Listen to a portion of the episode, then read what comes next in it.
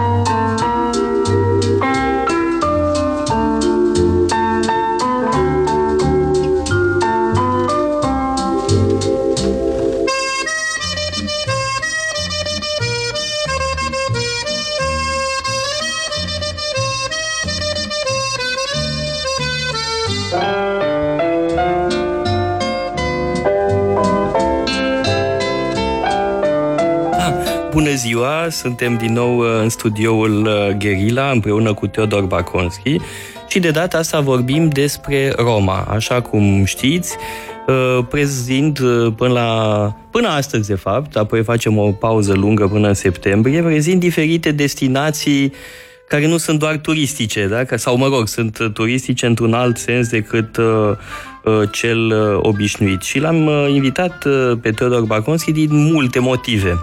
Chiar ar fi o listă destul de lungă. În primul rând, o minunată carte despre Roma, pe care a conceput-o la sfârșitul anilor nouăzeci, împreună cu Horia Bernea, când era Horia Bernea bursier la Academia din România, din Roma, și Teodor Baconski, ambasador la Vatican și Republica San Marino, să nu uităm asta. O carte care a apărut puțin după aceea la editura Humanitas, sub titlul Caput Mundi, Roma Caput Mundi, și a fost reeditată recent de către editura Patriarhiei, Basilica, sub titlul Roma Bizantină. Deja remarcăm o diferență în titlu și sper să vorbim despre asta, dar Teodor Baconski este un foarte bun cunoscător al Romei și de aceea am vrut foarte mult să-l invităm. Așadar, hai să începem cu această fluctuație în privința titlului. De ce schimbarea de la Roma Caput Mundi la Roma Bizantină în cea de-a doua ediție? Teodor Paleologu, bună ziua! Îți mulțumesc pentru invitație și uh, mă bucură perspectiva de a conversa cu privire la un, un subiect uh, inconturnabil, Roma, pentru că toate drumurile duc la Roma, nu-i așa? Uh, deci și drumul acestui dialog, într-o zi bucureșteană strivită sub caniculă. De ce am schimbat titlul? Nu l-am schimbat eu, a fost o ajustare tactică. Prima Fiind dată, vorba de editura uh, Basilica? Patriarhiei, da. Prima ediție a purtat uh, un titlu care, sigur, elogia vechea Romă, într-un fel. Păi da, asta îmi place uh, foarte mult și ce e foarte interesant este că Horia Bernea este un asemenea admirator al Romei vechi și spune la un moment dat ceva extraordinar legat de continuitatea între arta precreștină și cea creștină. E o temă esențială în carte și este o observație de foarte mare finețe legat de continuitatea aceasta între, să spunem, freșcele de la Pompei, freșcele din Forum, da, din casa lui Octavian Augustus sau din casa Liviei, și apoi arta de mai târziu, arta din catacombe. El încă nu văzuse, că nu erau deschise la acea dată, spațiile din Domus Aurea. Domus Aurea, da. Horia Bernea, într-adevăr, fiind pictor, avea... se baza pe vizualitatea lucrurilor înainte de orice. Poseda și o colecție uriașă de diapozitive. Ne aflam înainte de epoca fotografiei digitale cu telefonul. Și cred că el a intuit cel mai bine acest element al continuității organice, cum o numea el, în viața Romei. În fond, ca, pentru ca un oraș să supraviețuiască aproape trei milenii, e nevoie ca locuitorii săi să aibă un geniu al continuității, pentru că altfel ar fi sucombat sub diversele vicisitudini ale istoriei, și n-au fost puține. Roma s-a fondat la șapte sute cincizeci și trei înainte de Hristos, dar a rezistat până în zilele noastre sub nenumărate epidemii, asalturi militare, distrugeri. Civile, distrugeri, invazii barbare. Deci n-a dus-o prea ușor, dar iată că acest oraș incomparabil din Lazio, în centrul Italiei, a știut cum se face ca să nu dispari din istorie. Atâtea alte orașe admirabile în felul lor, capitale sau nu ale unor imperii, au intrat în arheologie, sub pământ, și nu ne revin decât sub forma unor imagini șterse, pe când Roma continuă să atragă nu numai milioane de turiști, dar și mii de savanți care studiază în continuare trecutul antic, medieval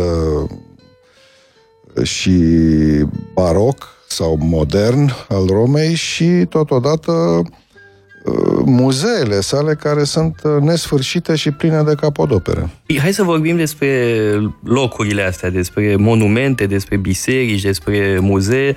În primul rând, pe, chiar pe coperta uh, cărții, pe coperta acestui album ghid, uh, că e mai mult și decât album și decât ghid, este o carte de reflexii uh, a doi intelectuali diferiți și în același timp asemănători, dar pe chiar, chiar pe copertă este un minunat mozaic care se află într-o biserică pe care poate că multă lume o neglijează, dar de fapt e una dintre minunățiile Romei, și anume Santa Prassede. Da? Este lângă uh, imensa bazilică Santa, Santa Maria Maggiore, e la un minut, la, e la o aruncătură de bărți, pe o străduță.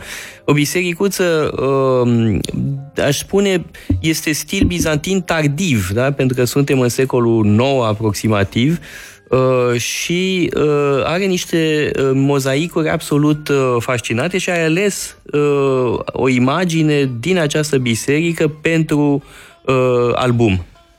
Uh, pentru coperta albumului. Da, Toader, pentru că în plimbările romane pe care le-am făcut cu Horia Bernea, sigur, noi eram doi est-europeni uh, scăpați de comunism, care se aflau unul într-o misiune diplomatică, celălalt... Uh, într-un refugiu artistic la Academia din România. Am, am privilegiat, firește, acest etaj al uh, uriașului tort patrimonial roman, etajul bizantin, pentru că ni se părea argumentul unității creștine înainte de schismă și a importanței răsăritului, care până secolul doisprezece treisprezece a influențat direct și continuu uh, arta din peninsula italiană, și nu doar, și în, uh, de la Roma până în Sicilia, dar și uh, în bună parte a spațiului normand sau nord-african, uh, așa încât uh, am luat pe rând uh, bisericile acestea bizantine, într-adevăr mai puțin cunoscute, uh, Până la urmă, așa cum Parisul a devenit Parisul lui Osman, deci un Paris înc- încremenit în, evo- în stadiu, știu eu, de uh, Second Empire, da, secolul nouăsprezece, da. Și Roma a intrat cumva în imaginarul colectiv al europenilor și al tuturora uh, sub uh, înfățișarea ei barocă, leg- legată de marile construcții la care s-a înhămat papalitatea uh, pentru a ilustra estetic uh, ofensiva contra reformei. Ori sub acest strat există din plin uh, multe biserici, uh, mai toate construite undeva între secolele patru cinci și secolul doisprezece.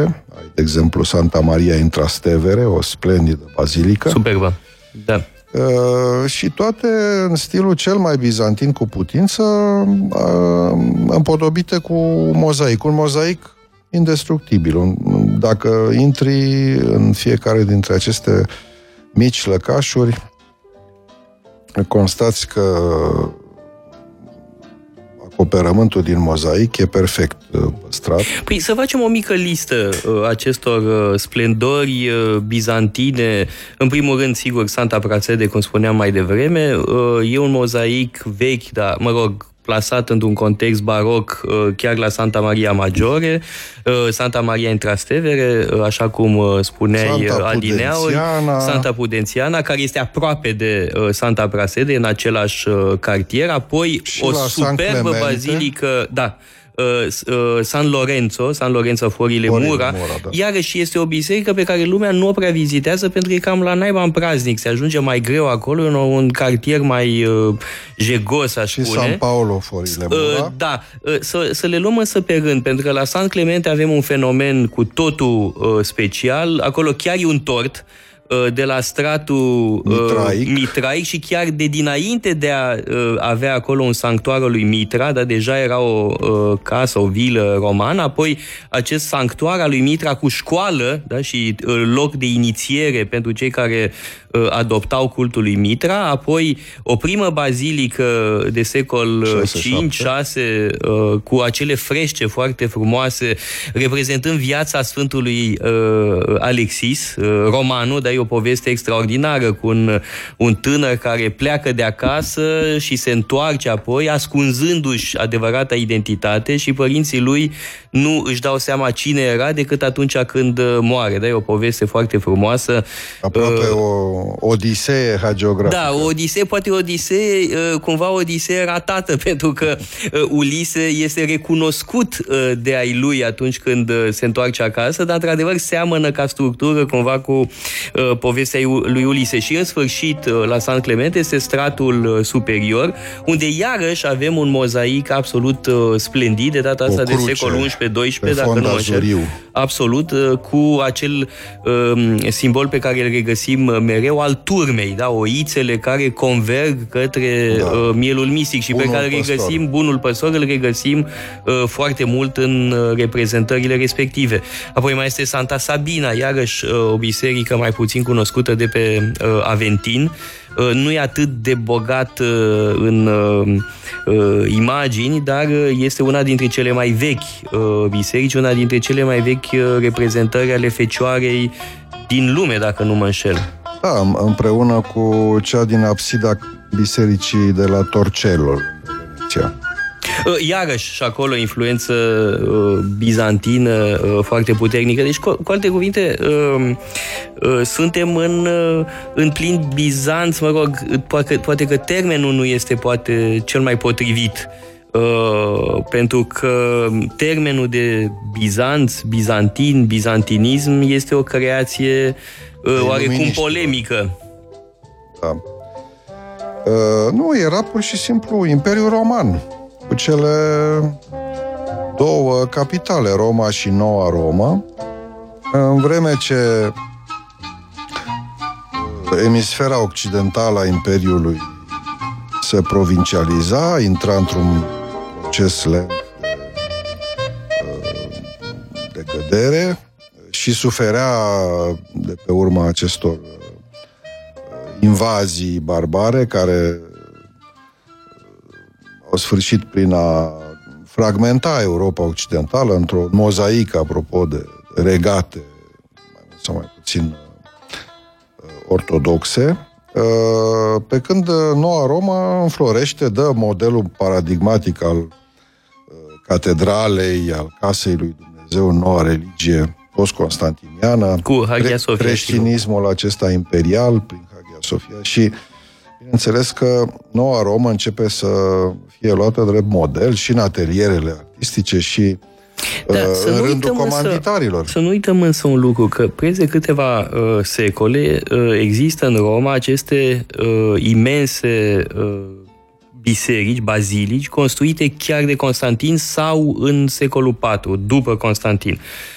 Sfântul Petru, înainte de construcția lui Iulius al doilea și a celorlalți papi din secolul șaisprezece șaptesprezece, este bazilică. Vechea bazilică care trebuie să fi fost superbă, oricum, din, din reprezentările pe care le avem, e clar că era minunată. Mai era asta, San Lorenzo, despre care vorbeam mai devreme, Sant'Agnese fuori le mura, care din păcate nu mai e în picioare, dar a stat totuși cât, câteva secole, a mai putut fi Bine, văzută. Roma nu s-a făcut și n-a decăzut într-o zi. Da. Deci au fost totuși aceste uh, biserici, uh, bazilici, da, foarte mari totuși, încăpătoare, uh, pentru că există discuția asta cam caragioasă la noi legată de uh, talia uh, bisericilor. Da? S-ar părea că size matters uh, in spirituality, da? De parcă ar conta foarte mult dacă e ceva mic e, sau mare. Acum dacă te uiți la catedrala San Pietro, spune că e... mergeau pe direcția asta.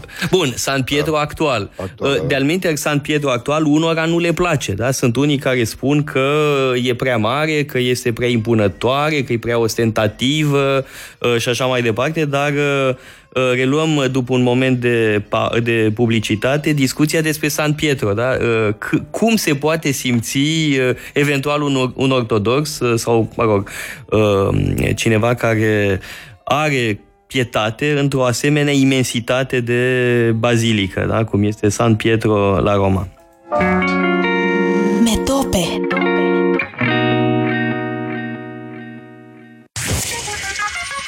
Actrița Iulia Cab încearcă să găsească adevărul și să recâștige onoarea pierdută a familiei sale în magazinul care a aparținut familiei și care acum este al pălărierului Oscar Bril, interpretat de Vlad Ivanov, un coșmar lucid despre o civilizație aflată la răscruce și condamnată la autodistrugere, în cinematografe din douăzeci și unu iunie. Apusul, de Laszlo Nemes, un film distribuit de Voodoo Films, despre cum o pălărie nu e niciodată doar o simplă pălărie, văzut de Radio Guerilla. patru sute șaizeci de miliarde de euro este valoarea globală a mărfurilor contrafăcute și piratate. În România, treisprezece sectoare economice pierd în fiecare an unu virgulă șaizeci și patru de miliarde de euro din cauza contrabandei și a contrafacerii. Mai mult, pentru că mărfurile ilicite acoperă cererea, companiile din România pierd circa douăzeci și cinci de mii de locuri de muncă. Contrabanda ne afectează pe toți. Legea o condamnă. Condamnă și tu. Stop contrabanda. Campanie de informare derulată de British American Tobacco. El universo entero, escucha! Prețul de pornire este de cinci mii cinci sute de euro. Cine oferă cinci mii cinci sute? Avem acest pas, mergem la șapte mii de euro. Pasul următor este de opt mii de euro. Cine oferă opt mii? Am obținut douăsprezece mii de euro. Mergem mai departe la douăzeci și cinci de mii de euro. Cine oferă douăzeci și cinci de mii de euro? Ultima strigare, mă pregătesc să adjudec pentru cincizeci de mii de euro.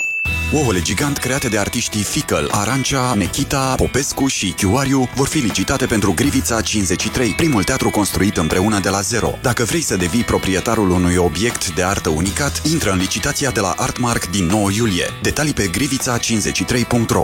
Grivița cincizeci și trei este avampost Radio Guerilla. Pentru o viață sănătoasă, respectați mesele principale ale zilei.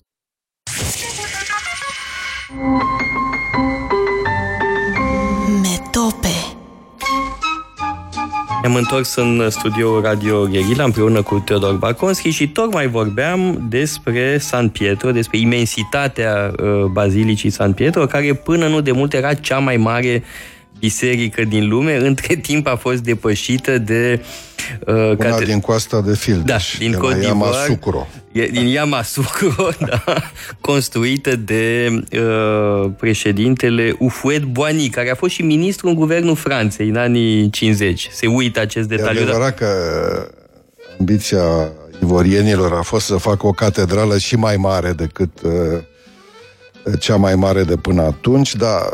au fost nevoiți să o construiască din beton, așa că și nici nu dispuneau de un Michelangelo sau Brunelleschi sau Bernini, dar uh, San Pietro e uriașă, dar e foarte bine proporționată cu geniul estetic al uh, Renașterii și uh, mi se pare că s-a integrat foarte bine în peisaj, mai ales după ce s-a împăcat papa cu Mussolini și s-a tăiat via de la conciliațiune, pentru că trebuie să ne gândim că înainte de anii treizeci n-aveam perspectiva asta foarte frumoasă asupra pieței.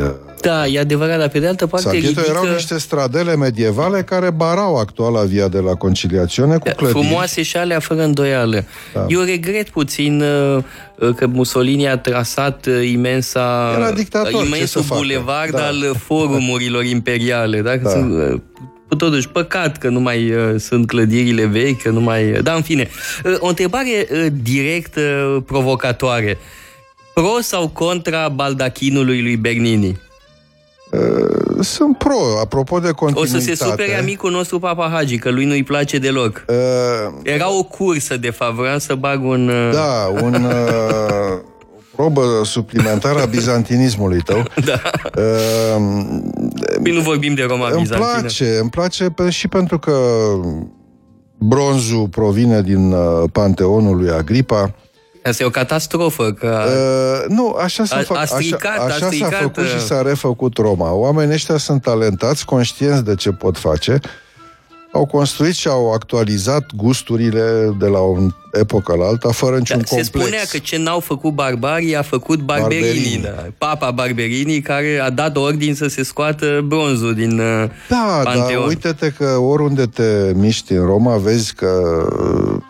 Uh, cei mai recenți au luat pietre și tot ce mai puteau din clădirile vechi, mai mult sau mai puțin ruinate. Dacă ar fi acționat o lege a patrimoniului de tip modern în Roma ba- barocă sau renascentistă, n-am mai fi avut nimic parte de tot ce s-a construit după. Pe mine mă miră că a mai rămas piatră peste piatră în Coloseum sau în alte... clădiri de for public. Gândește, gândește-te cum arăta Roma pe vremea lui Goethe, Toader. Era past- agrară, pastorală, era pe Tibru... Și pitorescă în același timp. Extrem de pitorescă, așa cum ne arată și uh, tablourile romane pictate pe atunci. Uh, Îl citez pe exemplu... Tibru era... Puteai să vezi mai degrabă gospodine care spală rufele, pâlcuri de oi, cârduri de gâște. Da, și aceste spații verzi destul de originale se mișcau până în, până în centru, până în preajma vechilor repere, care erau mai mult sau mai puțin delabrate în momentul respectiv. Gândește-te că Roma devenise un muzeu în aer liber pentru aristocrația europeană în secolul șaptesprezece optsprezece, când trebuia să facă acel cavalier tur, să... Tur d'Italie. Da. Da, să viziteze în principiu un pic Germania, dar în general Italia, toți ajungeau în Italia pentru a se educa la sursele antice.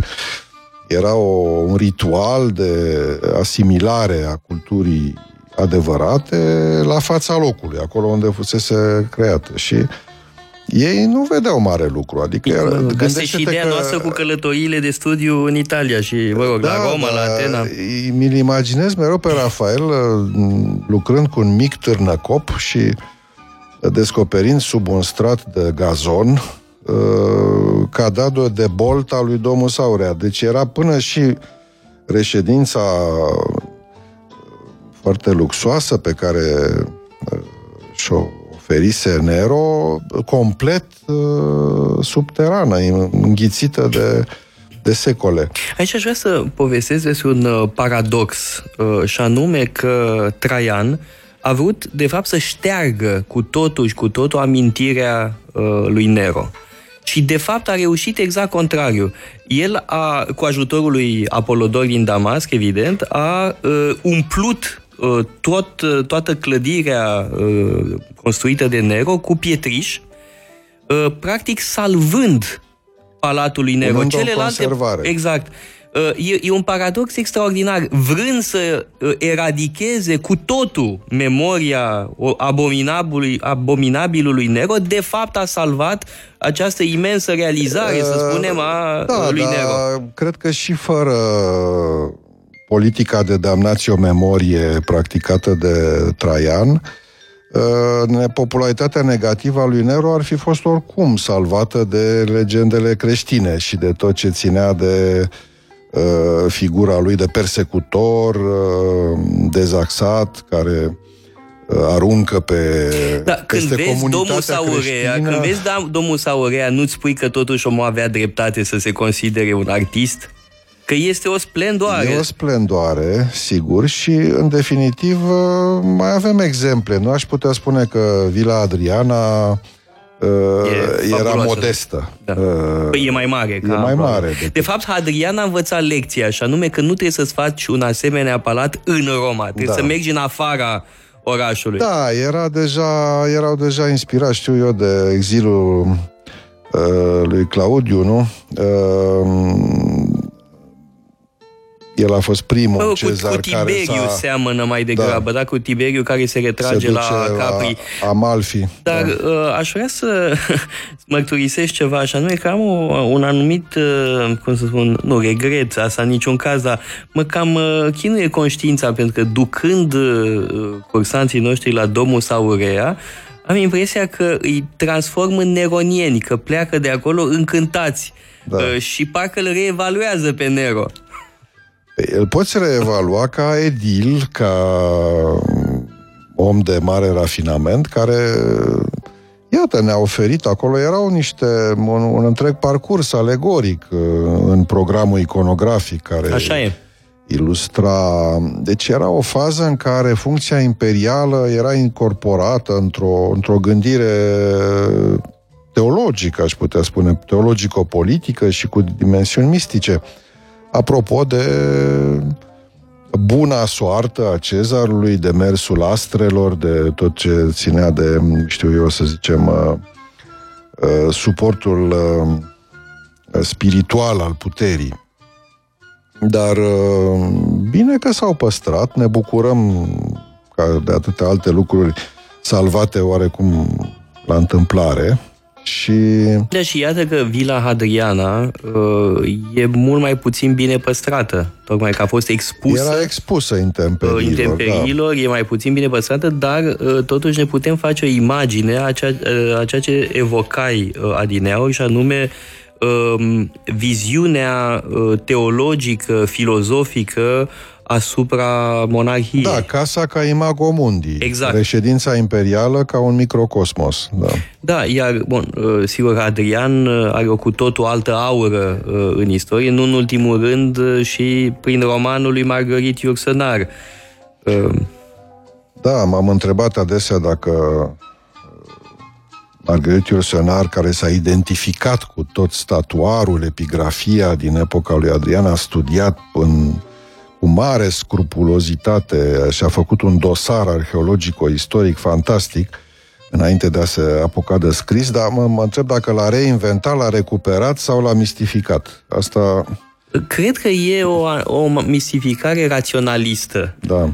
în felul în care îl descrie pe Hadrian, Uh, pentru că Hadrian, știm, era o, o personalitate mult mai preocupată de astrologie, de ocultism, de religii orientale. Fusese de... inițiată în Egipt. Exact. Da. Uh, avea o, această fascinație uh, pentru Orient, pentru Egipt în mod special, inițiat de asemenea în misteriile grecești uh, de, la ale lui, uh, de la Eleusis. Da? Deci e această dimensiune religioasă a lui Hadrian, care mi se pare că nu prea apare uh, cu adevărat în portretul pe care îl face Marguerite Yourcenar. E un fel de Hadrian uh, pour les intellos du vingtième siècle. Da, aș spune și eu că aici cred că l-a i-a modificat, nu abuziv, e un erou până la urmă literar în acel roman, dar și un alter ego al Categoric, Marguerite da. Yourcenar, în mod evident.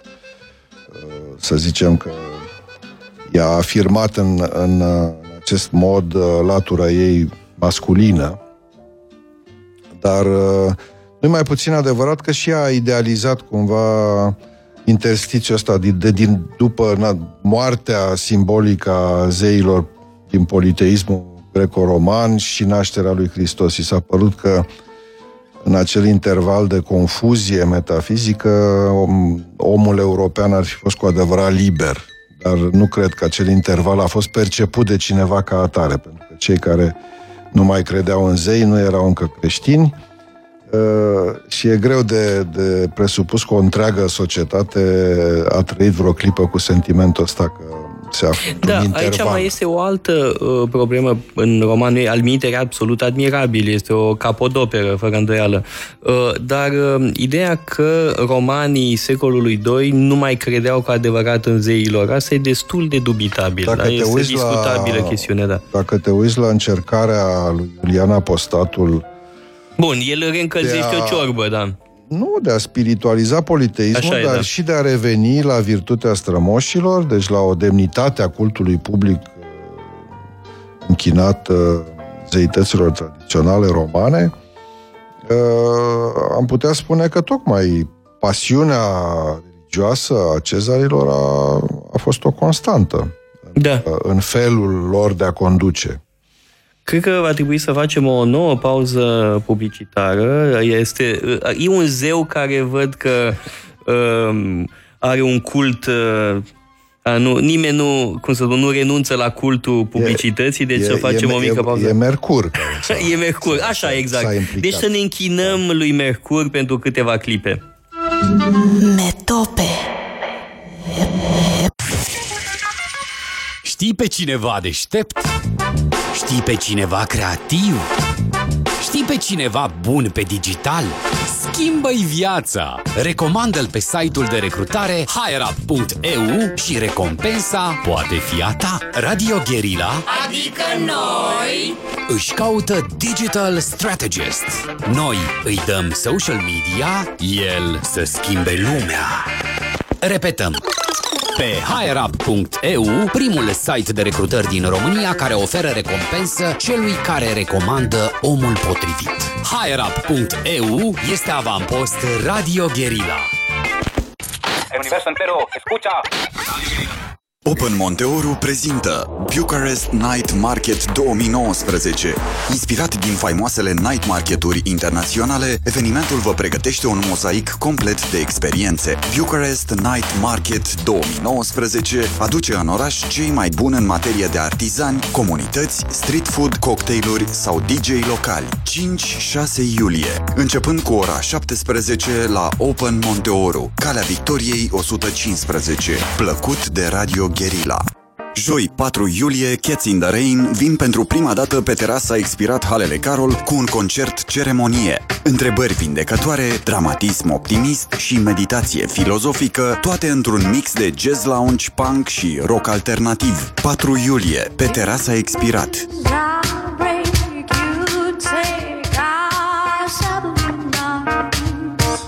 Bilete în rețeaua iabilet punct ro. Expirat Halele Carol este avampost Radio Guerilla.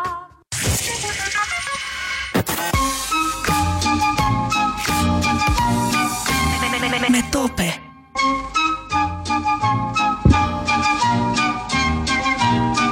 clasicul moment de uh, închinare pentru zeul comerțului. Uh, revenim în studioul uh, Guerilla. De altfel, uh, de acum o să spunem la pauzele publicitare hermenee.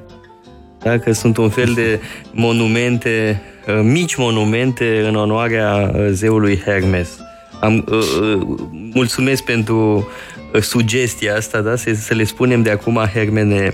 Uh, să revenim însă la uh, figura lui Hadrian. uh, Villa uh, Adriana de la Tivoli, da? Este un ansamblu absolut uh, fascinant, dar mă, m-a surprins în uh, cartea voastră că lui Horia Bernea nu-i plăcuse vila cardinalului d'Este. De ce? Deloc. Care e tot la Tivoli și... E peste drum, cumva. De, mă rog, un intrarea, drum ceva mai lung. Da. De intrarea în uh, complexul Vilei Hadriana. Uh, da, nu-i plăcea această artă pomposă renascentistă și foarte păgână. Îi se părea că oamenii renașterii, fie ei uh, intelectuali sau uh, clerici, uh, pontifi... Uh, Era foarte înțelegător principi. Cu arta păgână de dinainte de creștinism. Da, pentru că îi vedea acolo, să zicem, un filon arhaic de virtute republicană, un, o anumită virilitate onestă, o austeritate care anunța cumva...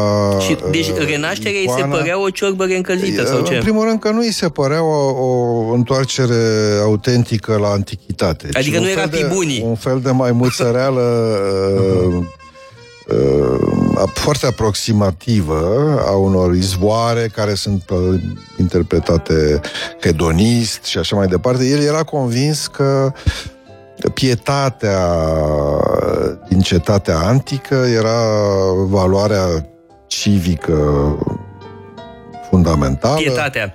Da, da și că, iată o intuiție că, foarte justă, da, și absolut. Că pietatea aceasta nu rima, de fapt, cu uh, o viață, mă rog, așa cum o vedem la, la scriitorii satirici, latini, știu eu, la...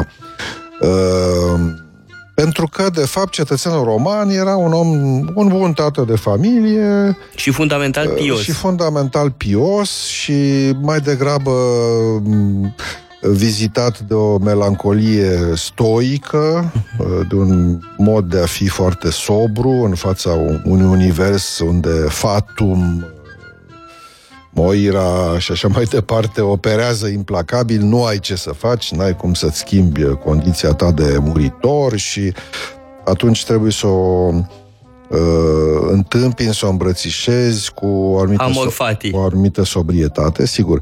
Deci Horia Bernea, intrând în palatul cu scene de vânătoare aproape obscene, uh, Da, pe de altă parte... Cu banchete cred, fastoase, cu da. foarte multe uh, divinități romane uh, dezgolite, nu simțea că, că revine în antichitate și oricum simțea că părăsește terenul spiritului creștin. Da, foarte interesant. Aici sunt două aspecte pe care aș vrea să le relev. Pe de o parte, problema pietății. Și, într-adevăr, Virgiliu, de exemplu, în Eneida, face din Eneas icoana pietății. Este arhetipul eroului pios. Pius Eneas. De-al minteri, Homer, în Iliada, îl numește piosul Eneas, iar apoi Virgiliu, reluând tema, face din tema pietății calitatea fundamentală a lui Eneas și, deci, a romanilor, prin extensie. Acum, legat de vila cardinalului d'Este, totuși, în programul iconografic din palatul său, găsim tema lui Heracle, a lui Hercule. Și ea este totuși nelipsită de o anumită, cum să spun, coerență filozofică. Pentru că Heracle este eroul care alege calea virtuții. Este un erou filantrop, este un erou care face bine umanității. Recursul la imaginea lui Hercule este foarte frecvent în Renaștere. îl găsim și la Palazzo Pitti, la Florența, îl găsim la, dacă nu mă înșel, în Palazzo Doria, Pamfili, la Roma. Da, este un erou în, foarte îndrăgit în Renaștere. Și, și, și, și faimosul Ercole Farnese, care sigur. a fost, în fine, în, până la urmă se păstrează la Muzeul Național de Arheologie din Napoli, dar a, a inspirat toate resuscitările renascentiste ale... Dacă nu mă înșel, îi se spune Ercole Farnese pentru că este Era... cardinalul Alessandro exact, Farnese, din familia care Farnese, exact. care l-a colecționat, l-a recuperat. Din... E o capodoperă, fără îndoială. Apropo, trebuie să le spunem celor care ne ascultă și care eventual se vor afla în vacanță în Italia că, deși e prăfuit, ponosit, n-are un discurs muzeografic modern, Muzeul Național de Arheologie din Napoli e locul cu cele mai bune piese cu privire la antichitatea romană. Odată pentru că, de fapt, ce s-a găsit prin săpături arheologice la Pompeii, Herculanum, acolo se e, află sigur. acolo. Plus da. colecția Farnese. Și colecția Farnese și multe alte lucruri de o calitate artistică. Uite, trebuie să spun ceva, te invidiez, dar acum nu știu exact dacă am de ce. Cred că în calitatea ta de ambasador ai putut să îl vizitezi pe ambasadorul Franței de la Roma, da. al cărui birou este înconjurat de minunatele picturi, minunatele frește ale, ale lui Carracci. Și Carracci. Da. Da, Palazzo... Acolo știi că Parisul a acceptat să se înfrățească doar cu Roma. Nu acceptă înfrățiri cu alte capitale. Doar cu Roma. Doar cu Roma. Și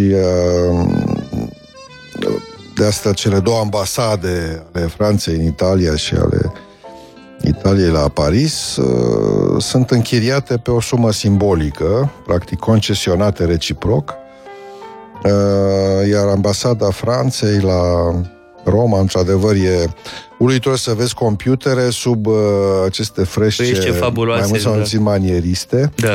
uluitoare uh, și ca vivacitate cromatică și uh, totodată pline de glumele manieriștilor, știi? Adică, de pildă, unii eroi au... Uh, desenate, pictate șase degete la picioare sau tot felul de... de... șolticării. Da, mă rog, manieriștii erau într-adevăr inspirați de elementul ăsta magic și până la urmă și barocul, nu? Își trage numele de la o, o perlă nere, cu, cu formă neregulată, deci erau um, atrași de anomalie, de uh, monstruos, de... tot ce excede plictisitorul uh, orizont al normalității. Da, tot vorbind de baroc, aș vrea să, iarăși să, um, puțin să bag o strâmbă. Am avut o discuție cu amicul nostru comun despre baroc. Da? Eu apărând totuși splendoarea barocului. Da? Eu cred că este ultima mare manifestare a ceea ce Chateaubriand numea le génie du christianism. Nu știu dacă ești de acord cu mine.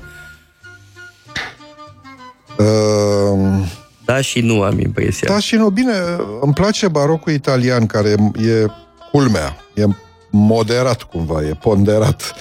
Când vezi uh, uh, bisericile din Gemene, din uh, Santa Maria, din Piazza del Popolo, de exemplu, sau uh, atâtea alte fațade care au apărut Bun, în secolul șaisprezece. Bun, îți place Chiesa del Gesù, ca să o punem pe aia dreaptă, nu, da? Nu, aia nu. Nu-ți place nu, Chiesa nu. del Gesù? Nu, Eu sunt place, foarte încântat. Și nu-mi place deloc, adică uh, Horia Bernea numea statuarul baroc uh, marmure zburătoare.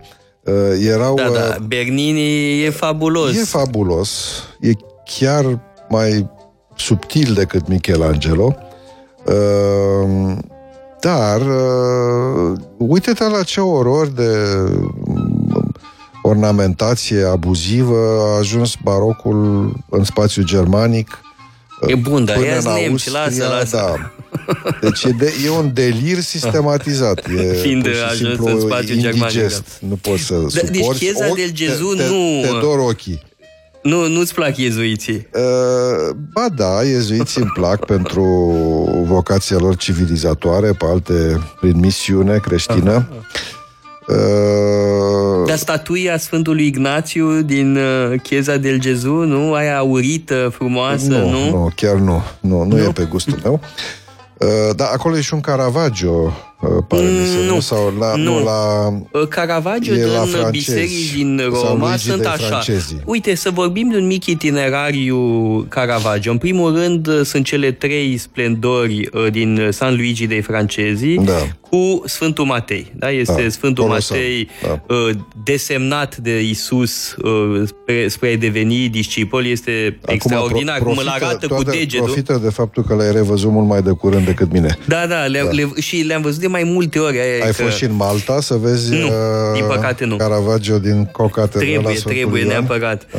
Uh, și uh, apoi este uh, Matei scriind Evanghelia sub uh, dictarea uh, îngerului și, în sfârșit, martiriul uh, lui Matei. Asta este în San Luigi dei Francezi. Apoi este o biserică Sant'Agostino, care are un Caravaggio, atâta, dacă e unul dintre cele mai frumoase tablouri de Caravaggio, cu uh, doi pelerini uh, care vin să își manifeste pietatea în fața pruncului Iisus și sunt niște oameni săraci, prăpădiți, jegoși, mizeri. E toată această... Aproape ți amintește de personajele lui Zurbaran, probabil. Da, e, cred San că e vorba de această spiritualitate a lui Caravaggio, care tocmai în pofida, mă rog, vieții lui atât de zbuciumate, e un om pios în fond, sau oricum are o sensibilitate religioasă cu totul aparte, care pune accentul pe această interpretare a, avut, a creștinismului ca religia săracilor. A fost mult mai influent decât Michelangelo printre urmașii lui. Se vorbește da, de un da, curent da. caravagesc care da. a mai durat o sută cincizeci da. de ani. Și apoi sunt faimoasele picturi de la Santa Maria del Popolo cu Sfântul Petru și Sfântul Pavel față în față, dar am constatat un lucru. Turiștii admiră ce le spune ghidul să admire și se uită în dreapta, se uită în stânga la cele două tablouri de Caravaggio, care evident că merită să fie admirate, dar nu se uită în față, unde este o capodoperă a lui Carracci, a lui Annibale Carracci, cu Înălțarea Fecioarei. De fapt, ce este formidabil în uh, capela respectivă de la Santa Maria del Popolo este acest dialog între doi uh, pictori complet, radical diferiți, Caravaggio și uh, Carracci. Asta mi se pare uh, extraordinar în uh, acea capelă. Și apoi, sigur, Caravaggio la, la, la Galeria Borghese poate fi văzut, la uh, Muzeul Barberini. Însă trebuie să-ți programezi vizita. Din păcate, da. da. E, a devenit uh, destul de greu să pătrunzi uh, la Galeria Borghese, la fel cum greu de pătrunzi este la Vatican.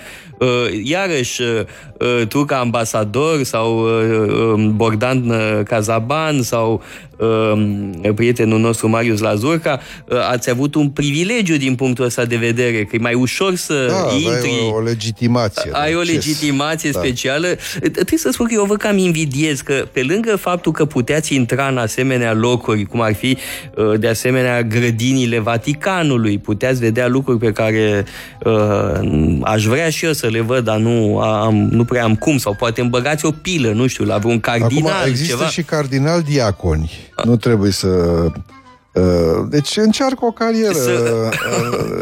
pe, o să încerc o carieră, da, da. da, Bă, da uite, că... mulțumesc pentru sugestie. Poate și latura mea ușor păgână ar ajuta, nu-i așa? În, în mare măsură. În Biserica da. Romană. Asta era, astea sunt glumele dintre noi, să nu uh, creadă unii ascultători că vorbesc o sută la sută serios, că nu e cazul. Uh, dar mai mor de ciudă de altceva, că ați avut ocazia să cunoașteți personal pe Ioan Paul al doilea-lea, pe Benedict al șaisprezecelea-lea, eu mai cu seamă pe uh, Bogdan Tătaru Cazaban îl invidiez, pentru că l-a cunoscut pe Benedict al șaisprezecelea-lea, care după mine este uh, cel mai mare intelectual de pe uh, tronul uh, Sfântului Petru, să spun, de câteva sute de ani încoace. Da. E, bine, l-am cunoscut și când era șeful Când era Ratzinger, da. Când era șeful Inchiziției. Așa, și povestește puțin despre el, despre el. Figurile astea atât de fascinante. Un om admirabil, adică dincolo de rigoarea conceptuală a ortodoxiei pe care trebuia să o verifice în atâtea și atâtea continente, era un un om convivial. Mi-aduc aminte că l-am cunoscut în, la un dineu oferit în Piața din Spania, la Ambasada Spaniei, pe lângă Sfântul Scaun, care e un vechi palat de secolul șaisprezece, absolut. Păi și acolo, uite, minunat, și acolo ai avut șansa să intri. Acolo era, eu nu știu decât din afară, cardinalul Ratzinger și generalul Ordinului Iezuit. Alminte nu prost. Care... e supranumit Il Papa Nero. Nero da. Da. E, și Ratzinger ne-a spus, a întreținut foarte bine, moderat, așa, parcă, parcă călca pont, suprem pontif deja, nu știu cum. Uh, și păi asta când era? Prin nouăzeci și nouă, două mii da. Da, da. Ce, și... are umor? Are ceva umor, dar în sensul autoironiei uh, minimale, știi? De genul ne-am mărturisit că are și el un viciu, e mort după deserturi. Uh, îi plac dulciurile la nebunie și... Nu s-ar zice, că nu e gras. Uh, bun. Dar... viciul ăsta mulți îl avem. Îl da? avem și cu... dar plătim un preț mai scump uh, decât... Uh, Papa Ratzinger, care a rămas și uh, o slim. siluetă slim, da. Uh,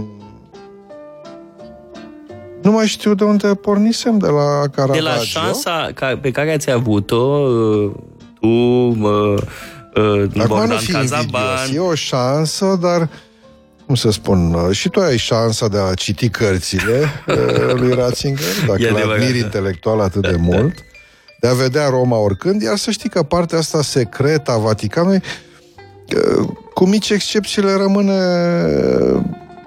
interzisă și ambasadorilor. Adică, bun, e adevărat că ai o,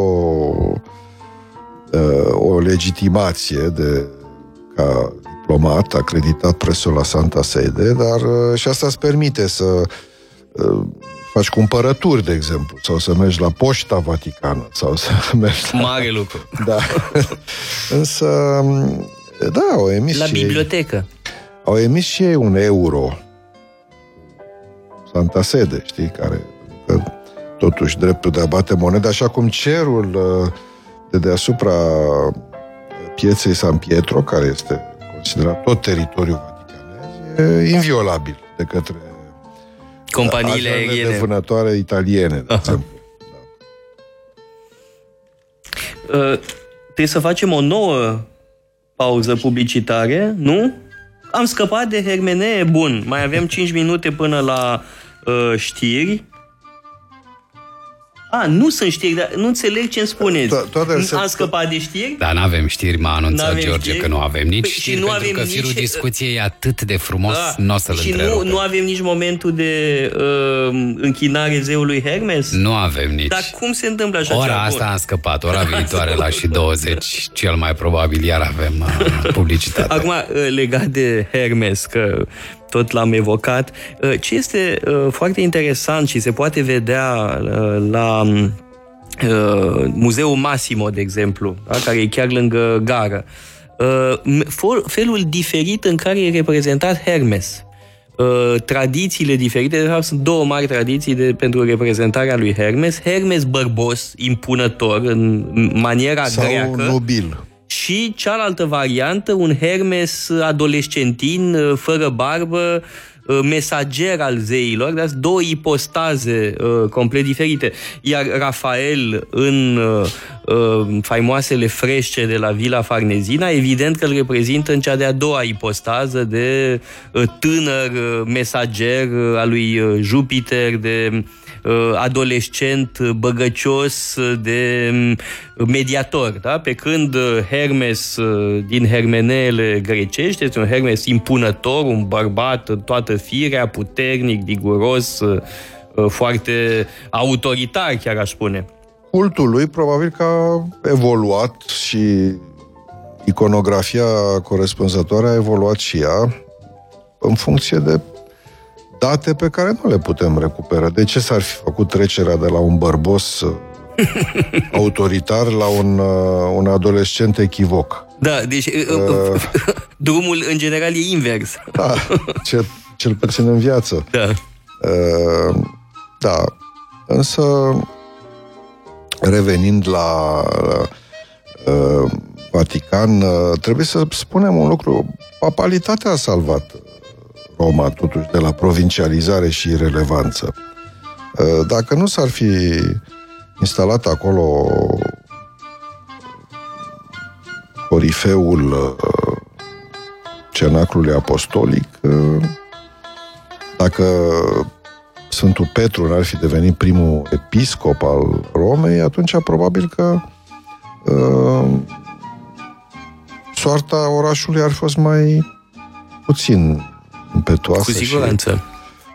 Și, și astăzi, italienii care rămân catolici, practicanți, familiști, tradiționaliști, conștienți de patrimoniul lor, mândri de el, dornici să rămână la un nivel de creativitate comparabil, e bine, chiar dacă sunt secularizați în viața cotidiană, mulți dintre ei au un respect uriaș pentru papalitate și pentru faptul că în capitala lor se află și capitala catolicismului. Da, evident, evident. Dar, pe de altă parte, deja suntem la al treilea papă care nu e italian. Ce se întâmplă? Se, oficiul se dezitalienizează limpede. E bine asta? Da, e, un, e glasul vremurilor. Ce și sunt bune glasurile vremurilor. În curând un da. papă negru, poți să fii convins. Și e și logic. Este Sara, un, un cardinal foarte interesant din Africa. Dar, pe de altă parte, Uvaton, multă vreme, timp de secole, nu-i așa, papalitatea era monopolizată de marile familii romane, de Orsini, de Colonna, de Doria Pamfili, de Borgheze, bă, care erau ceva mai uh, ariviști, mă rog, mai... mai sângeroși. Mă rog, mai noi ca da. familia Borghese, cu Papa Paul al patrulea-lea, primul din familie care ajunge personaj da, important. Și, păi, uite, așa a funcționat ăsta, papalitatea, auzi, cu familii italienești, nu? Dragă, italienești, dar era o oligarhie. Nu vezi păi, că da. oligarhia nu mai e la modă? Păi, și uh, e bine că nu mai e la modă oligarhia. Păi, asta e, se, e normal ca și pe tronul lui Petru să vină un suveran pontif care reflectă creștinismul de pe alte continente. De altfel, creșterea Bisericii Catolice prin misiune e mai vizibilă în alte continente. În Europa, creștinismul... Da, pe mine mă încearcă așa un fel de nostalgie. E într-un fel de reflux. Pe figurile mai vechi... de gen Pius al doilea, care avea încă tiara cu trei coroane. De asta ți-a plăcut Ratzinger. Asta îmi plăcea. Ratzinger și... vroia să reintroducă latina liturgică. Păi de ce n-a făcut-o? Era n-a fi avut fost timp, ceva extraordinar. Timp, dar... Ai văzut știți că cum programul când... lui conservator a fost cum se cânta, sugrumat sunt, în fașă. Sunt medii în Franța în care se cântă Sans le latin, sans le latin, la messe nous emmerde, da? da. E, uh, și uh, păcat că nu... Uh, cum să spun, că nu uh, uh, uh, n-a făcut mai mulți pași în anumite, mă rog, să integreze, de exemplu, uh, unele curente care s-au, au fost marginalizate în cadrul Bisericii Catolice. Lefevriștii. Nu, lefevriștii au luat-o pe ulei de mult, dar e vorba de uh, chestiuni pe care ele discută în cărțile lui, legate, de exemplu, despre orientarea liturgiei, da? Ideea că uh, nu e neapărat bine că acum se celebrează liturgia invers, adică stă preotul cu spatele către vechiul altar. Da? Da. A scris despre lucrurile astea în cărțile lui și, mă rog, sunt reflexii care merită să fie luate în considerare, după părerea mea, cu atât mai mult cu cât, din punct de vedere ortodox, să zic, el cam merge în aceeași direcție, da? Și recunoaște... Um... Cu cât uh, recuperezi uh, puritate originară, ai de izvoare ortodoxe, nu de altceva, nu? Dacă sau de fondul să... comun, în orice da, caz, da. ortodoxia ecumenică, nu? Da, a, legat de ce spuneam mai devreme cu vaga mea nostalgie, așa, pentru uh, figurile mai vechi ale uh, catolicismului roman, mă gândesc la scena aia absolut fabuloasă, burlescă, uh, din filmul lui uh, Fellini, din Roma, cu uh, defileul, da, parada de modă da. ecleziastică și la sfârșit apare, uh, cum să spun, un fel de statuie a papei, da, care coboară cu hârzobul din Deus cer, așa, machina. Deus ex machina, exact, da. Și evident că este Pius al doisprezecelea-lea, uh, la el este uh, făcută referirea din, din film. Uh... Da, mie mi-a plăcut reacționarul Pio Nono în secolul nouăsprezece. Uh, Fellini iubea Roma, o întruchipa perfect geniu și spiritul carnavalesc, uh, lumeț, uh, puțin uh, la limita blasfemiei, uh, asumate ca un fel de năzbâtie spirituală. Uh, și sigur că accentele lui anticlericale nu au un substrat iacobin, revoluționar, sunt mai degrabă un fel de revanșă a vitalității romane din totdeauna. O revanșă dioniziacă. Dioniziacă, să spun, Batică, în față da. de anumite austerități și da, mă rog, fariseisme. Fariseisme și mai e un lucru, e vorba de faptul că, bun, acum eu glumesc parțial, pentru că Biserica Romană de dinainte de cel de-al doilea conciliu avea totuși o teribilă rigiditate și doctrinală și sunt atâția oameni care uh, au părăsit... Uh, au făcut din modernism o erezie uh, condamnată. Bun, uh, deja în silabus, nu e așa, pe vremea lui Pio Nono, a lui Pius da. al nouăsprezecelea, e o listă de lucruri condamnate, cum ar fi democrația, liberalismul, lucruri de genul ăsta. uh, și mai târziu, într-adevăr, e uh, curentul modernist uh, în biserică, la rândul lui uh, condamnat. Uh, dar, dar, eu mă refer și la uh, faptul că, uh, uh, nu știu, un... Uh, biblist serios, cum era Botero, Jean Botero, da? Marele asirolog, a fost preot, a fost călugăr catolic și a ales să părăsească ordinul său pentru că ce spunea el nu era pe linie. Da? Și nu mai era lăsat să predea, îi se dădeau teme care nu erau ale lui pentru cursuri, da? Deci e vorba de o rigiditate a structurii care fără îndoială era sufocantă. Adică, sigur... Și creștini erudiți și inspirați, autori a unor opere intelectuale importante, au intrat în coliziune cu o ierarhie obtuză și represivă. Până târziu, în plin da, secol douăzeci. Indexul, indexul conține multe cărți foarte bune. Index da. Librorum Prohibitum. Exact, este, indexul cărților interzise. Este un catalog al de cărți bune. Foarte bune. Da, inclusiv Montaigne a fost inclus în... Da, ca dovadă că uh, existau secole irespirabile, să zicem, din perspectiva unui modern cu simțul și vocația libertății personale. Însă nu e mai puțin adevărat că, iată, Vaticanul modern, aflat tot acolo, în inima Romei, și-a asumat excesele și erorile. Din trecut a făcut un, un travaliu de, de reevaluare a acestui trecut și față de... cei colonizați în America. Dar uneori nu e excesiv că tot cer scuze, scuze, e, scuze, scuze pentru, da, pentru totul, da, așa, să ne știi, cerem scuze la, la nesfârșit? Nu la nesfârșit, dar gestul ca atare rămâne un gest creștinesc, nu așa? Da, e adevărat, dar la fiecare papă s-ar părea că inventează o nouă cauză pentru a-și cere scuze în numele Bisericii da, Universale. Da, este, este poate o metanoia, o stare de pocăință asumată teologic și magister, magisterial, dar nu e mai puțin o tactică pentru a închide gura dușmanilor, care, odată ce au primit o formă oficială de scuze... Eu nu sunt sigur că se potolesc. Nu se potolesc, dar cel puțin poți să scoți mereu la înaintare acel moment și să pretinzi că vechile conflicte s-au închis. Adică... Cred că ține și de diplomația. Și de o metodă jiu-jitsu. Ai un fel da, de jiu-jitsu pontifical. Da, da, să folosești energia adversarului. Da. Da, bun, văzut sub unghiul ăsta, sigur că da, da.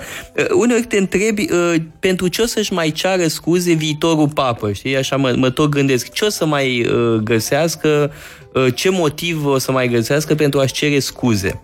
După cum vezi, cu cât îți cer mai mult scuze, cu atât lista vinovăților se face crește. Mai lungă, da. da. Păi asta e problema, da. Așa încât uh, nu vor duce lipsă de noi motive. Da.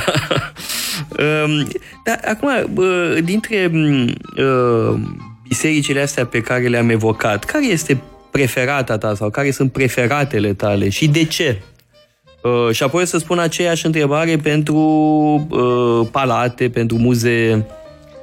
Uh, sunt foarte rezervat când vine vorba de uh, E o întrebare ierarhii. tâmpită, întrebarea e tâmpită, ierarhii dar răspunsul sper că, să fie inteligent. Nu pentru că n-aș uh, putea obiectiva un clasament, știu, să încerc să găsesc și argumente pentru ce tare biserică îmi place mai sau ce. Îmi place stratul ăsta bizantin, romano-bizantin, clar, în ansamblu lui, de câte ori...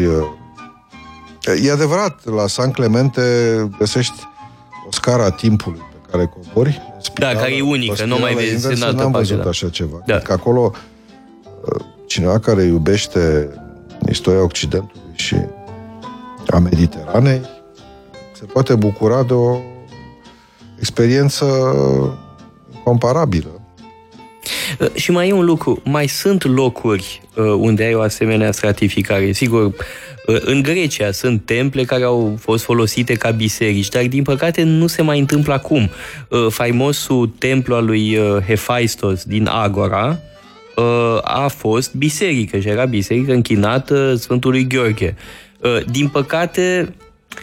nu mai este folosită pentru așa ceva, deci nu mai ai această continuitate cultică. Da? Pe când la uh, San Clemente, asta e extraordinar, da. Acolo se mai fac uh, slujbe într-un spațiu care e marcat de cultul lui Mitra, uh, de da, cultul, uh, cultul Chiricea lui Metodie.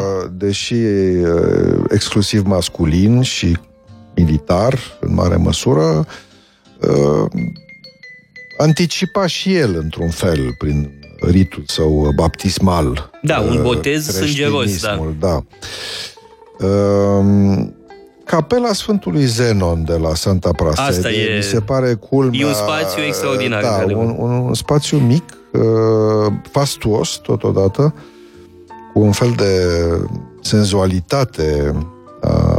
Și acolo se află o relicvă foarte importantă uh, pentru catolici, anume uh, coloana de care se spune că ar fi fost legat uh, Iisus uh, atunci când a fost biciuit. Da. Și trebuie să mărturisesc un mic sentiment de vină pe care l-am uh, încercat ultima dată când ne-am dus la Roma. Pentru că eu veneam după mine cu un grup mare de, de oameni, eram douăzeci de persoane și în această capelă era o femeie singură care se ruga, se închina la coloana respectivă. Și am avut sentimentul ăsta de intruziune din partea noastră. Da? Am venit noi ca niște barbari, sigur, barbari drăguți, că ne uitam la frumusețile de acolo, admiram ce spuneam eu, era, sper, inteligent, dar cumva am intrat în intimitatea spirituală a acestei femei.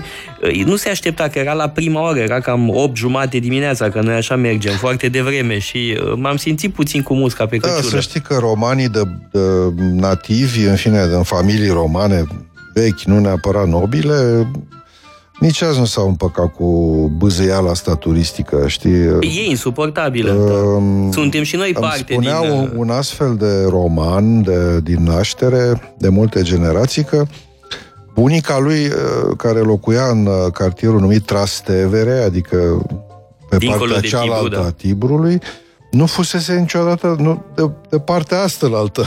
A, nu ieșise din... Din cartierul ei. Din cartierul ei, știi? Deci... Bun, acum și în Buc- eu în București înțeleg că din cartierul ăsta în care ne aflăm acum, în sectorul doi, n-are niciun sens să ieși până să mergi în locurile mai noi din sectorul unu, nu? Da, e adevărat, suntem în alt film. Dar asta spuneam apropo de preferințe. E foarte greu, e o bogăție...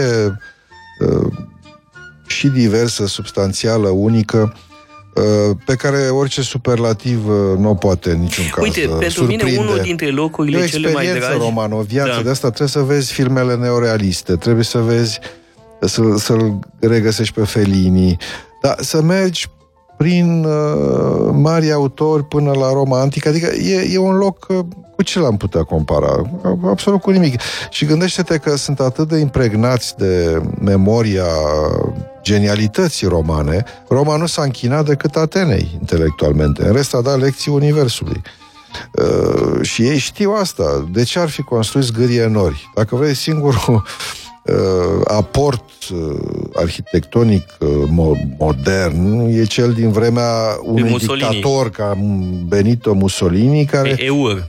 care încerca să revină la puritatea Romei, să zicem, republicane. Și nu? E drept că în Eur sunt câteva capodopere, adică e Coloseul Quadrato, adică este o splendoare. Pe, pe cât este de uh, kitsch uh, arhitectura nazistă, în pofida înzestrărilor, să zicem, uh, uh, profesionale ale lui Albert Speer, pe atâta e de elegantă și salvabilă arhitectura din perioada mussoliniană, tocmai pentru că e, rămânea cumva, redescoperea vechea tradiție romană de construcție, de inginerie, de volumetrie, e, și biserica din Eurie frumoasă și Palatul de la Civiltate de Lavoro, e, de altfel și la Trocadero, la Paris, e cam, mă rog, o, același stil, da. Un fel de... uh, uite, eu, eu am o preferință, e un loc care îmi place foarte mult uh, la Roma, și anume San Paolo uh, fuori le mura, pentru că uh, e, o, bă, e, e drept că a fost refăcută această bazilică în secolul nouăsprezece, ars în da. anii o mie opt sute douăzeci - douăzeci și șapte. Și s-au pus medalioanele alea puțin cam... Bun, e adevărat că uh, nu, e, nu are puritatea pe care o avea înainte, uh, dar e un loc uh, impresionant, mai cu seamă curt, uh, curtea interioară, e un loc absolut paradiziac, acele uh, mozaicuri... Uh, da. de pe frontonul bisericii, statuia lui Pavel, e un loc minunat și liniștit. Apropo, acolo nu vin coarte de turiști. Nu știu dacă ai fost și la Biserica Trei Fontane. Cu tine am fost. Cu, cu mine am fost, fost cu tine în două mii. Uh, și a fost uh, de acolo am și cumpărat uh, de, uh, Amaro uh, benedictin, foarte bună. Da, Cei da. sunt trapiști, mi se Era pare. Erau trapiști, da. Trapiștii fiind o formă, mă rog, de ordin benedictin reformat. Da. Dar e spiritualitate și, benedictină. Și, și taciturn. Taciturn, sigur că da. Uh, Dar fac o băutură absolut grozavă. E cel mai bun amaro pe care gândesc. l-am băut. Păi, asta renunți, a, a fost sfatul tău. Da, dacă renunți la trancaneală, poți să faci și ceva de bună calitate. Uite, noi sigur trapiști nu suntem. Nu.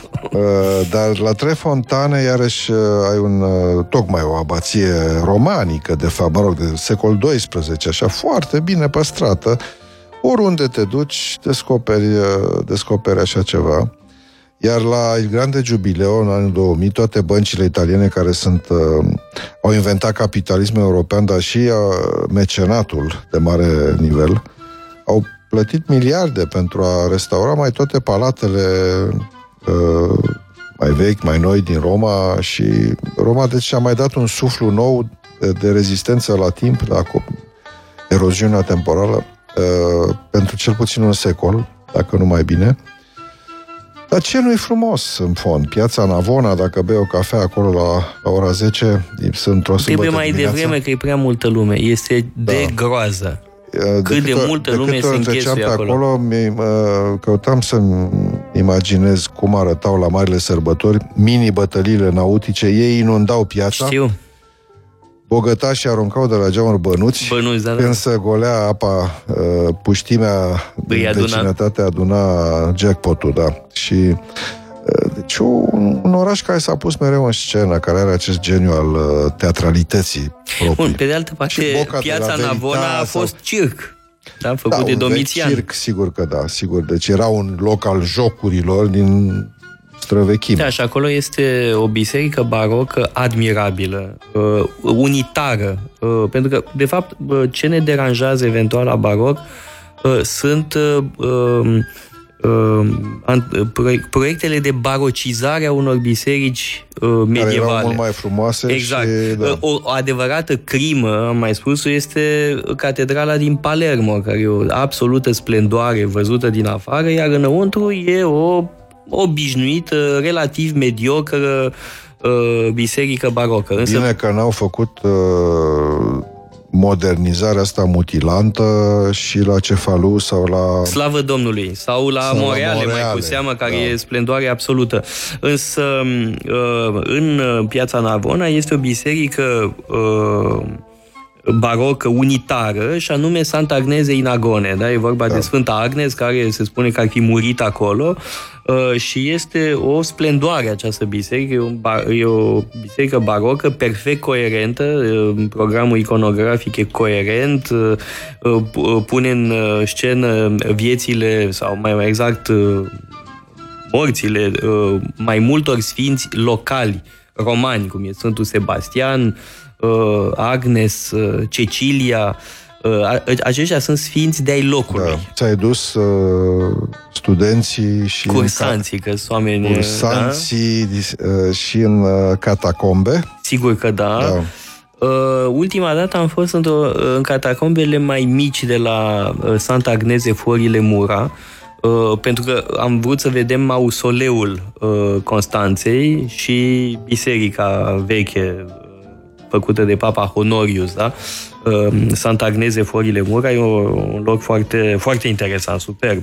Uh, însă sigur că alte catacombe sunt mai frumoase. Uh, da. Mă refer la Santa Priscilla, la uh, Santa, uh, San, Calist. Cleme, uh, San Calisto da. și evident San Sebastiano, da? Care sunt, acestea una... două sunt pe Via Appia Antică. Da. Și pe Via Salaria. A, bă, aia e Santa Priscilla. Priscilla. De-al minte, în cartea ta uh, sunt imagini din Santa Priscilla și aș spune că... Știi că acolo am, am abuzat de... Statut. Statutul diplomatic, ne-au deschis-o. Da, ne-au Aha. deschis-o și ne-au lăsat și să facem câteva fotografii. Da, Era... că se poate vizita puțin din da. fiecare uh, catacombă. Erau câteva capele pictate care nu erau în circuit. Acolo este acea imagine fascinantă cu Ulise legat de catarg, mi se pare da, că da, e în Santa Priscilla. Da, da, la Santa Priscilla.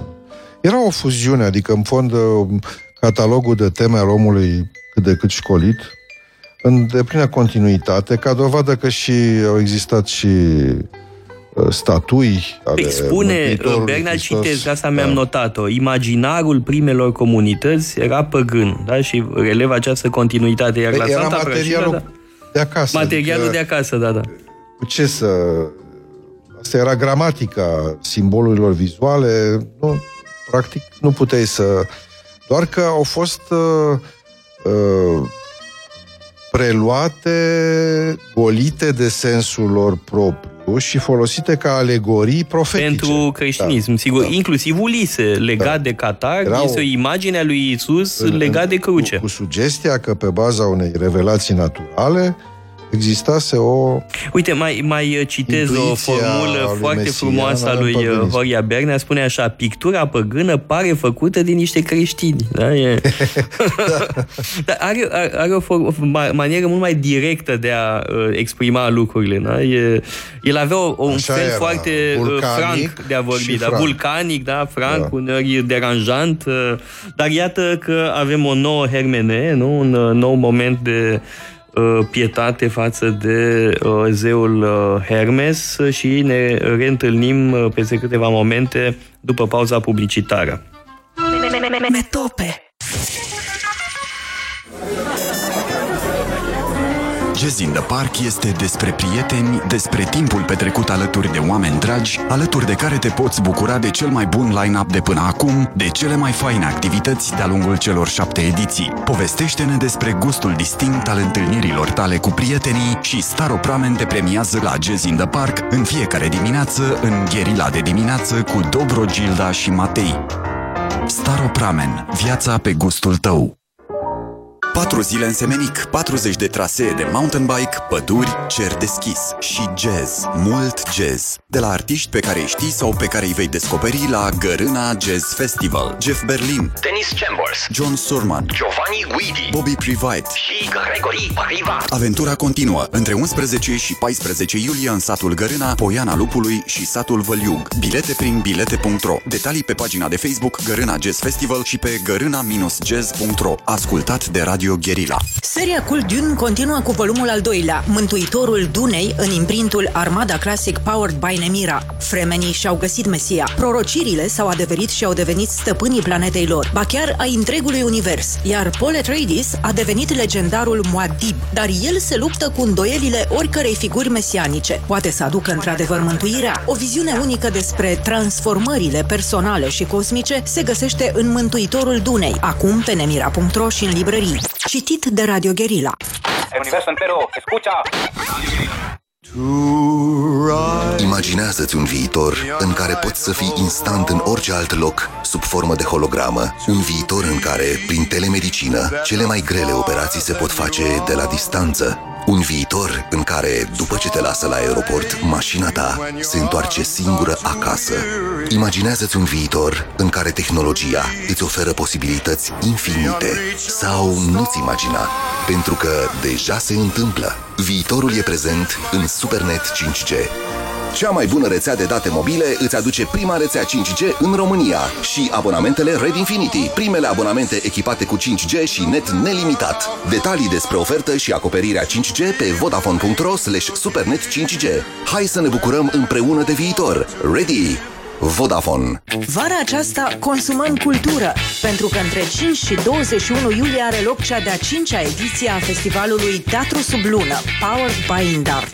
Spectacole de teatru, concerte, expoziții de artă, lansări de carte, ateliere de teatru, improvizație și fotografie, vernisaje și conferințe. Programul complet și bilete pe teatru sub lună punct ro.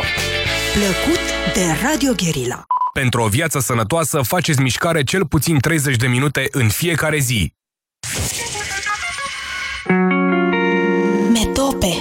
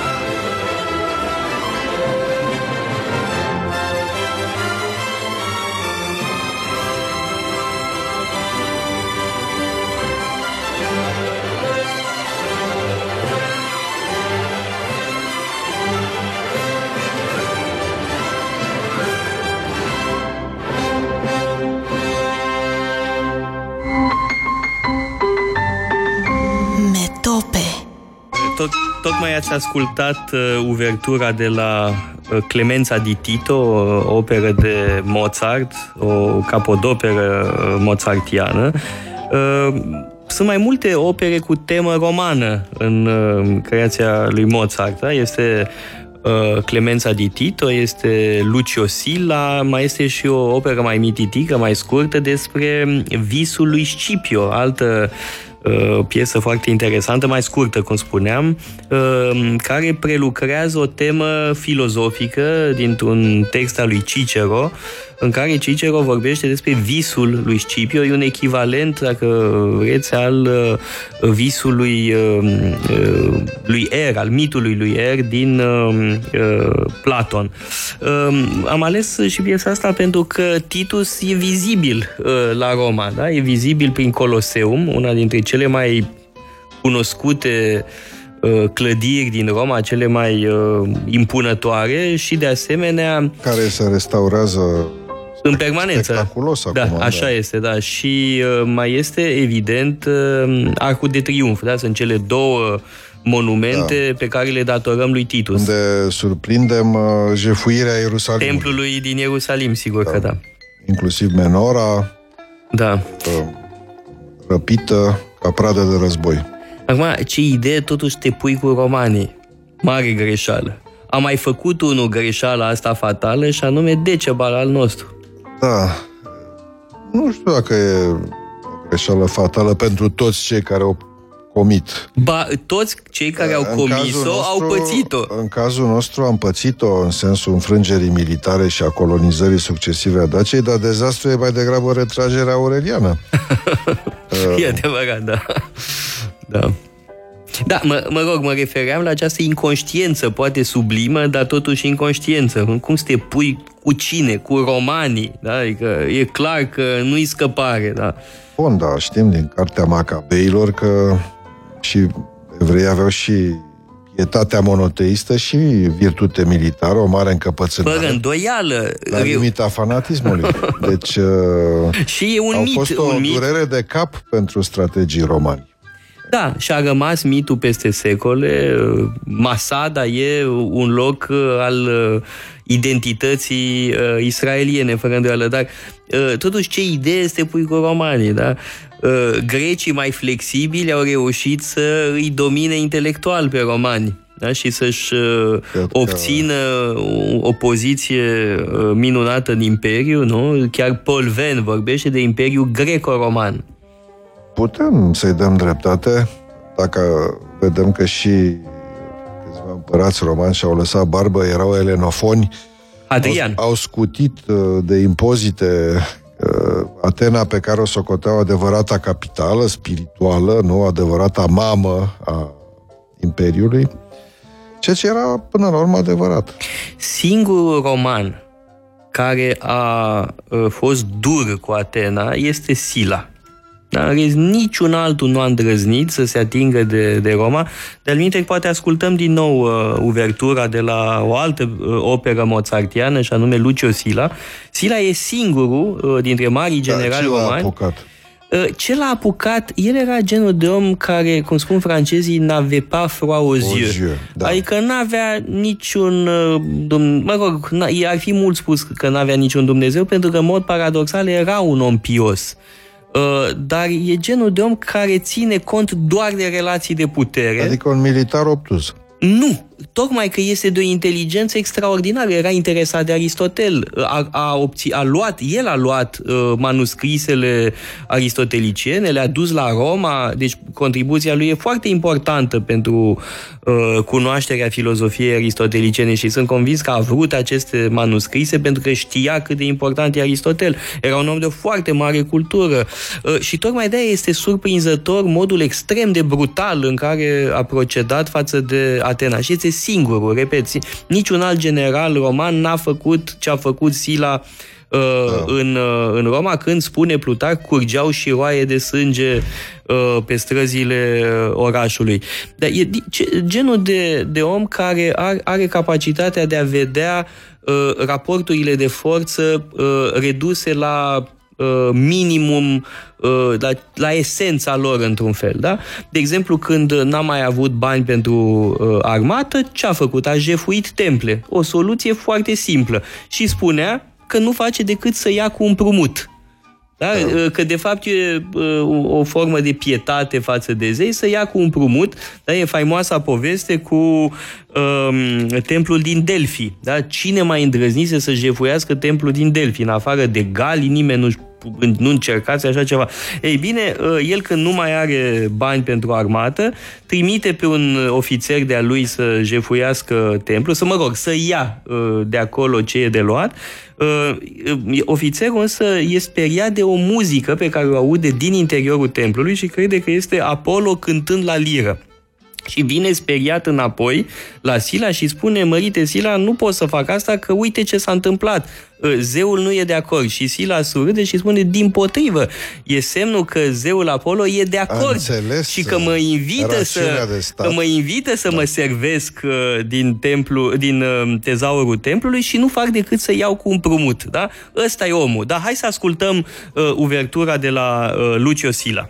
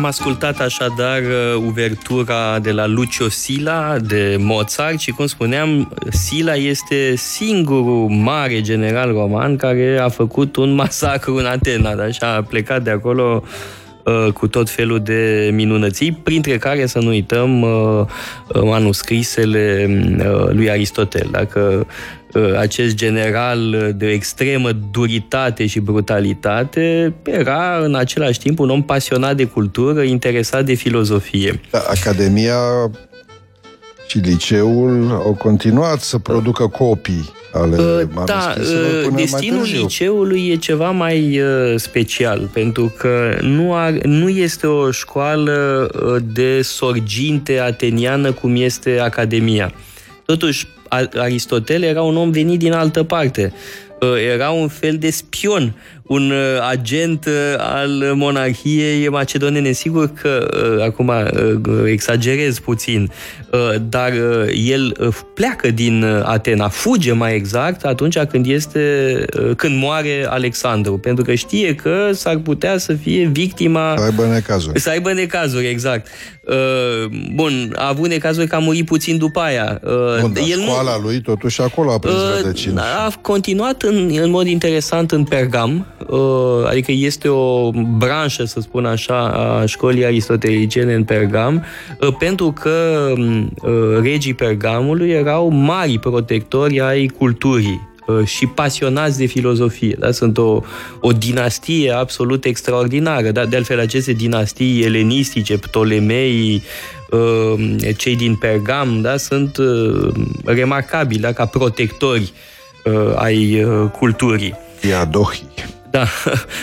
Sau, mă rog, se mai folosește termenul de epigoni, pentru că... De-al minte, adică, trebuie să spun ceva, că... mi-a scus după. Da. Ter- exact. Termenul ăsta e folosit atât de stupid. Da? Sunt unii care îmi spun că sunt epigonul lui tata. Păi normal că sunt epigonul lui tata, că fiul vine după tatăl. Da. Nu e, da, este absolut firesc. Această... Și el era epigonul lui taicăsu și ălălalt era epigonul lui, mă rog, străbunicului e, și așa mai departe. E o, o, o bună lecție de semantică pentru smerenia filială. Smerirea copiilor care și-o iau în cap. Da, da, de smeriți, e bine să fim smeriți, dar eu acum vorbesc de prostia ălora care folosesc aiurea cuvinte pe e, care nu le înțeleg. Bun, acum, după poezia eminesciană omonimă, evident că... Da, asta e când, când n-ai învățat nimic în afară în școală. Da, când n-ai învățat nimic în afară în școală decât comentariile la limba română sau în cam... Da. De-al minte, ești autorul unei cărți proaspete despre educație și eu sunt convins că tot ce am discutat noi acum despre Roma, despre moștenirea romană, despre artă, despre spiritualitate, se regăsește și în cartea despre educație. Da, se cheamă Averea bunei educații și a apărut la editura Univers. Văd că părinții din clasa medie, mai cu seamă, care se întreabă și socot ce fac cu copiii lor, o cumpără în credere și îi sfătuiesc să o facă, pentru că am experiența completă a educării copiilor noștri și Uh, poate și o vocație pedagogică. Dar, a, aha, interesant. Dar aici am o întrebare, o întrebare poate provocatoare, că vorbeam mai devreme despre Eneas. Da? Pentru mine Eneas este prototipul uh, omului pios, uh, e o icoană a pietății, așa cum spuneam, în legătură cu Eneida lui Virgiliu, sau uh, statuia lui Bernini, da? Care este splendidă, sau fresca lui Rafael de la Vatican, unde îl vedem pe Eneas cu tatălui în spinare, cu anchize în spinare și cu uh, Ascanio uh, pe lângă el. Da? Uh, cred că în același timp uh, Eneas, mitul lui Eneas vorbește despre transmisiune, da? Despre transmiterea uh, unor valori. Și îmi pun întrebarea în ce măsură mai reușim acest lucru, în ce măsură mai putem fi precum Eneas, dacă nu cumva s-a rupt ceva, s-a rupt un film, poate. Bun. Tradiția e perpetuată prin educație formală, dar și acasă, și tot mai mult cred că se va privatiza învățământul. că... Crezi lucrul ăsta? Da, cred că cred și sper. Un fel de uberizare? Da. În domeniul învățământului? Da. Cunoașterea trebuie împărtășită în un petit comite. Bun, ce e drept că asta am făcut noi. Noi așa pare... am fost educați în da, adolescența mi pare, noastră. Da, mi se pare cea mai bună, adică niciodată învățământul n-a întrunit un caracter de masă. N-a fost un... De când statul a preluat totul de la Bismarck încoace, vedem că, sigur, cifrele par să ateste un progres al alfabetizării, în răspândirea cunoașterii, dar totodată sistemul ca atare e capabil și să producă la fel de masiv persoane analfabete funcționale. Funcțional, da, sigur. Prin urmare, dacă chiar vrem să revenim la bucuriile unei educații excelente, e nevoie de o privatizare, de o fragmentare a acestui flux instituțional uniform. Dar o să ne lase statul să facem asta? Că asta e problema. Legea uh, educației prevede ca uh, orice școală privată să urmeze programa Ministerului în proporție de optzeci la sută. Bun. Uh, cum mai poate apărea Deocamdată ceva alternativ? La noi, la noi, învățământul privat are o bine meritată reputație proastă. Uh, pentru că e o afacere de familie asumată de clanuri incompetente. Dar... Acum, să știi, Casa Paleologului, tot o afacere de familie, este da, Paleologul da, and e... Friends. De-al minte, vreau să spun că peste puțină vreme, pe treisprezece iulie, vei ține un curs despre Jacques Maritain, de care te leagă un detaliu biografic, și anume că a fost și el ambasador la Vatican. Sigur că da. Uh, nu, tu ești opusul a ce spun eu, adică o, o, un grup de oameni pasionați și bine educați care pot transmite cunoașterea în mod competent și clar, uh, dar încă o dată într-un format restrâns, adică asta nu exclude pe nimeni, să se facă mai multe astfel de studii. Cum spunea Mao, o, o, o sută de flori să înflorească, o sută de școli să se dezvolte, da? Era un dicton... Da. De dinainte de Revoluția da, culturală, ce... da.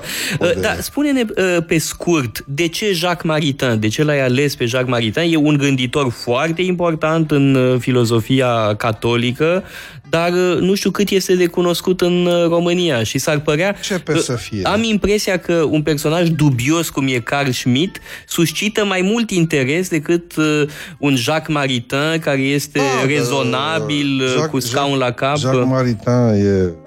scris mult și bine. Enorm. Da. A fost... A făcut alegeri etice indiscutabil bune, corecte, în al doilea război mondial, în chestiunea antisemitismului, a preconizat Uniunea Europeană pe baze creștin-democrate, a reluat filonul tomist, școală care, în felul ăsta, a împăcat din nou rațiunea și credința într-o epocă de convulsii istorice uh, și isterice.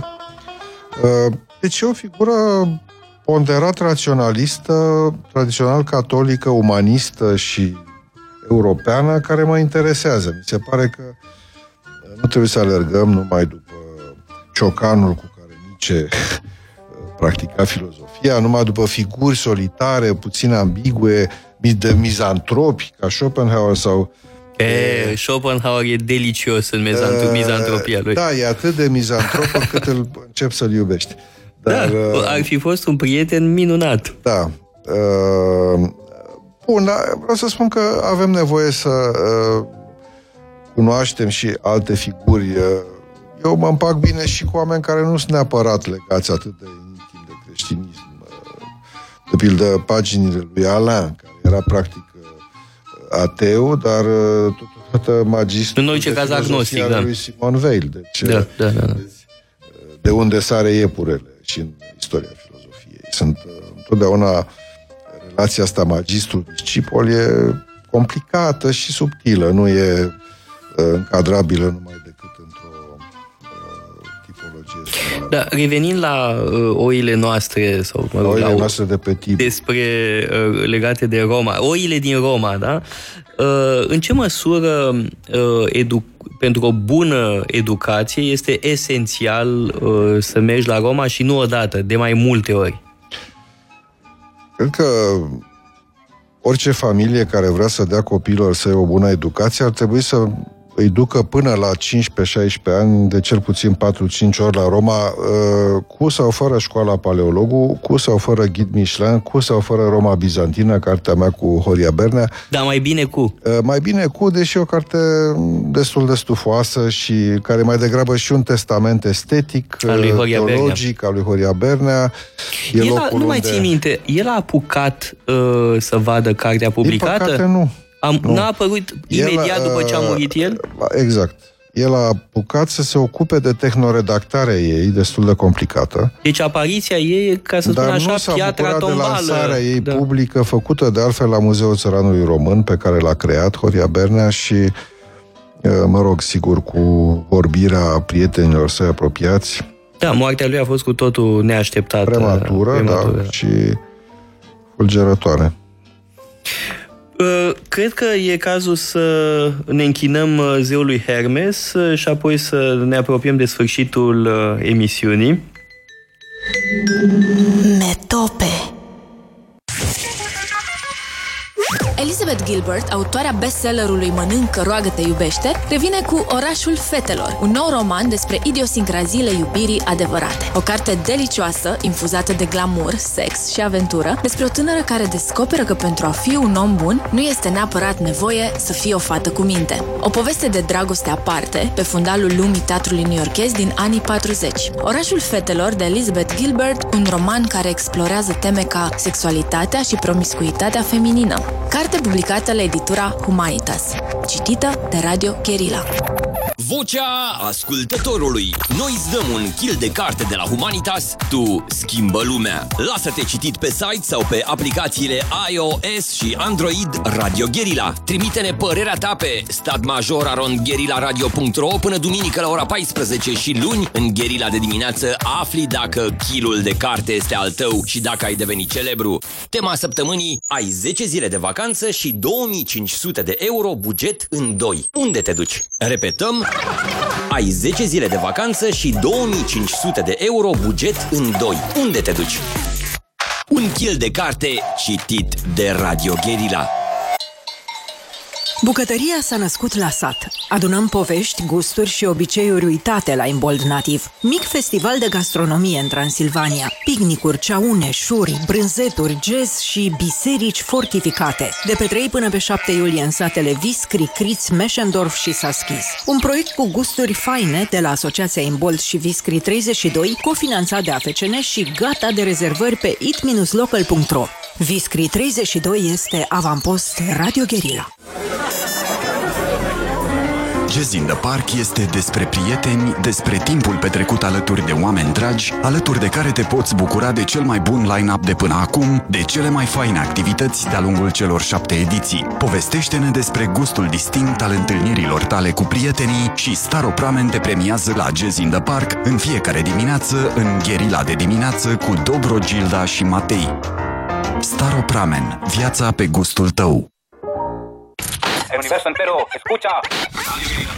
Prețul de pornire este de cinci mii cinci sute de euro. Cine oferă cinci mii cinci sute? Avem acest pas, mergem la șapte mii de euro. Pasul următor este de opt mii de euro. Cine oferă opt mii? Am obținut douăsprezece mii de euro. Mergem mai departe la douăzeci și cinci de mii de euro. Cine oferă douăzeci și cinci de mii de euro? Ultima strigare, mă pregătesc să adjudec pentru cincizeci de mii de euro.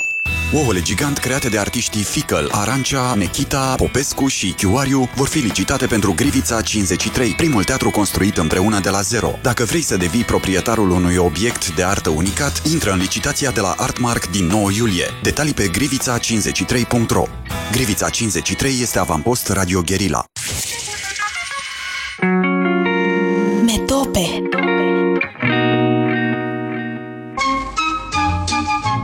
Am revenit în studioul Radio Guerilla pentru ultimele minute ale emisiunii în compania lui Teodor Baconski. Este ultima emisiune înainte de vacanța noastră, să spun așa. O voi relua în septembrie.